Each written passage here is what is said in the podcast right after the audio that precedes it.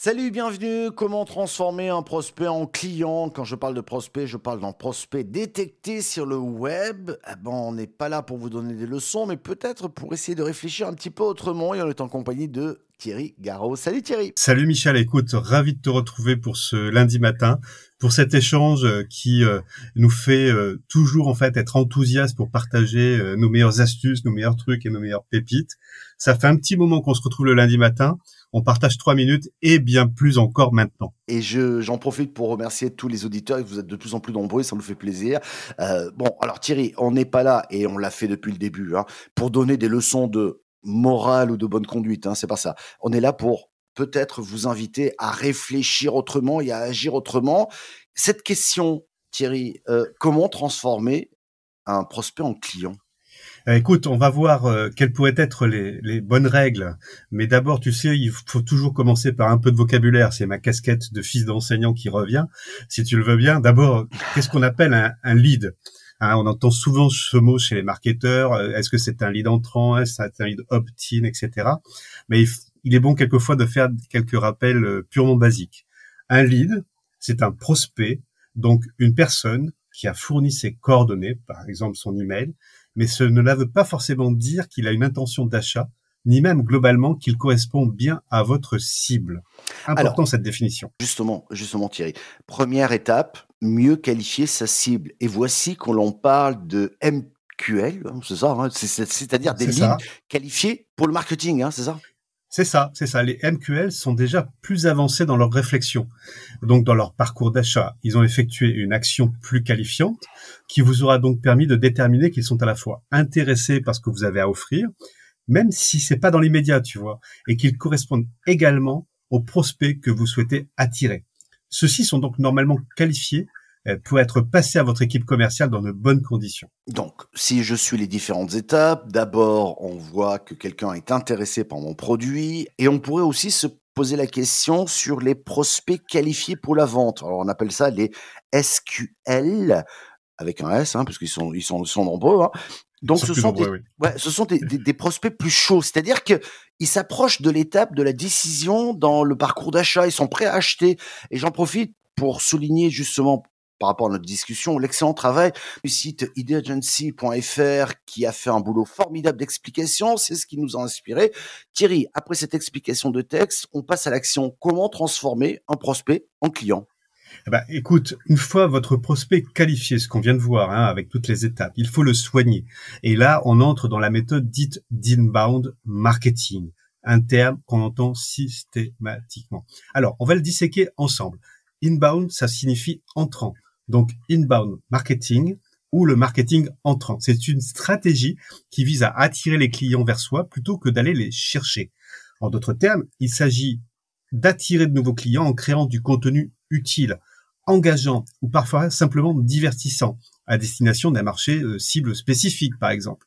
Le fait d'avoir une vision claire des objectifs, des problématiques et des habitudes de vos personas, on va y revenir sur cette notion de persona, vous permettra de personnaliser votre discours en fonction de chaque typologie de prospect, de leur délivrer plus de valeur, ainsi que de vous adapter à leurs préférences et donc par conséquent de mettre toutes les chances de votre côté pour les transformer en clients. Mais je voudrais retenir, revenir pardon sur la notion de persona. Le persona, c'est quelque chose qu'on va écrire, qu'on va structurer à, à l'écrit et on va en fait s'adresser à son prospect, à son client idéal pour lui parler au creux de l'oreille, comme on le fait avec ce podcast, Michel. Je suis d'accord avec tout ça, mais euh, ça se mesure tout ça, parce que on peut se tromper de persona, si j'ose dire. Euh, comment être sûr, ou à peu près sûr, que ce persona ou cette cible finira par devenir mon client?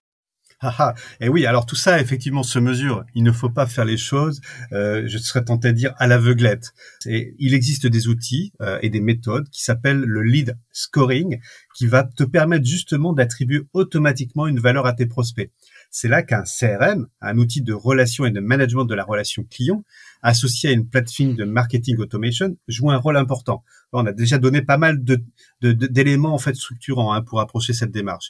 Vous pouvez noter vos prospects donc en fonction de critères multiples les données professionnelles qu'ils vous ont soumis, mais aussi la manière dont ils se sont engagés avec votre marque, avec votre entreprise sur Internet. Ce processus aide les équipes de vente et de marketing à se concentrer sur les clients potentiels, tu vois, à les hiérarchiser, à leur répondre de façon appropriée et à augmenter la vitesse à laquelle ces leads dont nous avons parlé tout à l'heure en début de postcard deviennent des clients. Il n'empêche qu'une majorité des prospects, 79% selon Marketing Sharpa, ne deviendront jamais des clients parce qu'ils ne sont pas sensibles à votre marque, parce qu'ils manquent d'interaction. Qu'est-ce qu'on fait là? Oui, oui, tout à fait. 100% des gagnants n'ont pas tenté leur chance. Hein. C'est pas l'école des fans où tout le monde a 10 non plus hein, pour euh, pour des références euh, audiovisuelles. Mais c'est là qu'on va parler d'une notion qui est centrale également dans ce qu'on appelle le marketing automation et puis dans l'inbound marketing, c'est le lead nurturing. On va segmenter les prospects. Euh, de telle manière à adapter un message et ainsi des actions qui sont plus adaptées à leurs besoins. Le lead nurturing, ça fait référence à la façon dont vous allez communiquer avec vos leads une fois qu'ils sont générés. Ils sont rentrés, prends cette image, ils sont entrés dans la boutique, hein, tu as fait tout le nécessaire pour qu'ils rentrent dans le magasin, ben à un moment donné, il faut aller leur parler de manière personnalisée. Donc euh, il faut euh, véritablement les chouchouter. L'idée, c'est de développer une relation avec des prospects à chaque étape. J'ai presque envie de dire, Thierry, on commence par des conseils de bon sens. Oui, oui, tout à fait. C'est des métiers de commerçants, en fait. Hein. D'abord, toutes les entreprises peuvent faire ce travail. Ce n'est pas euh, euh, lié simplement à des entreprises qui sont sur le net. C'est un travail de détection et d'analyse des profils des prospects. Hein. Pas besoin de créer des usines à gaz technologiques pour y parvenir. C'est d'abord du bon sens. Ensuite, il y a quelques outils qui vont vous permettre d'affiner vos démarches. Mais il faut que vous reteniez une chose en particulier. Souvent, ce travail de marketing est mal connecté avec les équipes commerciales qui elles vendent directement. Il s'agit d'abord donc de créer des passerelles entre les deux services d'une même entreprise. Et ensuite, dès qu'un lead vous semble bon pour votre business, n'attendez pas. Tu vois, il y a par exemple une étude d'Inside Sales qui montre qu'un lead Internet recontacté en moins de 5 minutes, tu imagines, en moins de 5 minutes, offre 9 mois plus de chances de conversion.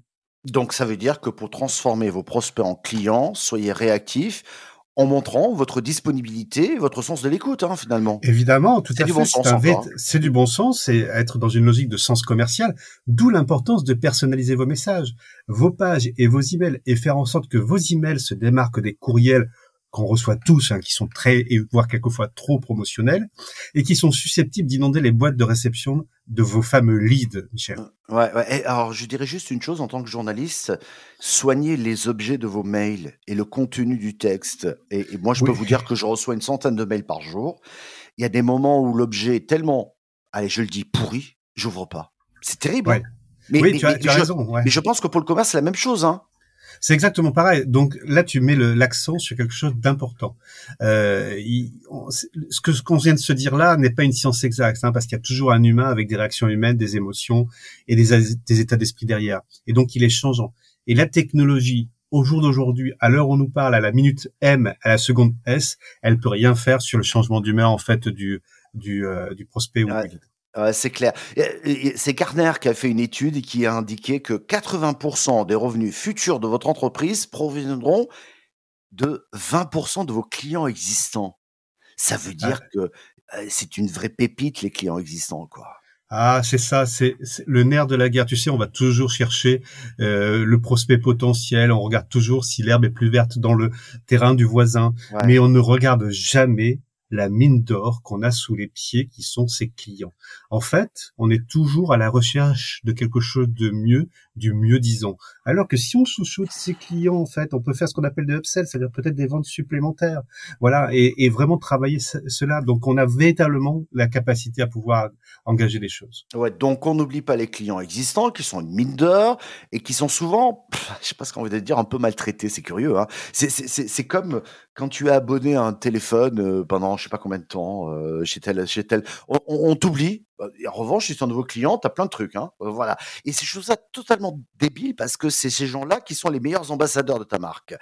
mais toi, Thierry, je sais que tu as des astuces, tu en as partout. pour rebondir sur ce qu'on vient de se dire, qu'est-ce que tu nous donnerais comme échange? Et je crois même que tu as un site qui s'appelle prospy.fr. C'est quoi?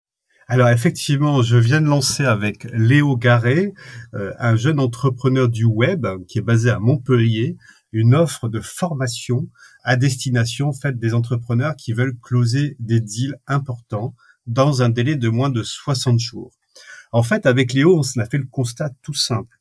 J'ai, pour ma part, une longue expérience dans le closing de deal, hein, plus de 150 partenariats closés au travers de mes 25 ans d'expérience. Oui, ça fait déjà en fait un petit moment que je suis sur euh, le marché, comme dirait l'autre. Mais en attendant, cette expérience, elle a une contre-valeur, elle a une valeur en fait d'expérience et de transmission. Et tu sais, Michel, au combien j'aime transmettre en fait le savoir que j'ai pu acquérir au travers de l'accompagnement que je fais. Eh bien, on a bâti une formation qui s'appelle prospy.fr, P-R-O-S py.fr.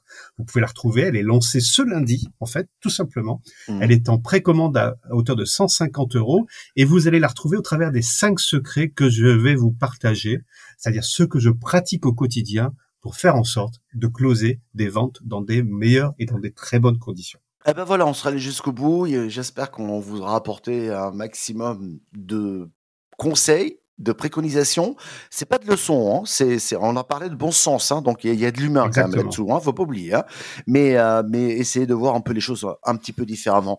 Merci Thierry, à la semaine prochaine. Merci Michel, à la semaine prochaine avec un grand plaisir. Salut.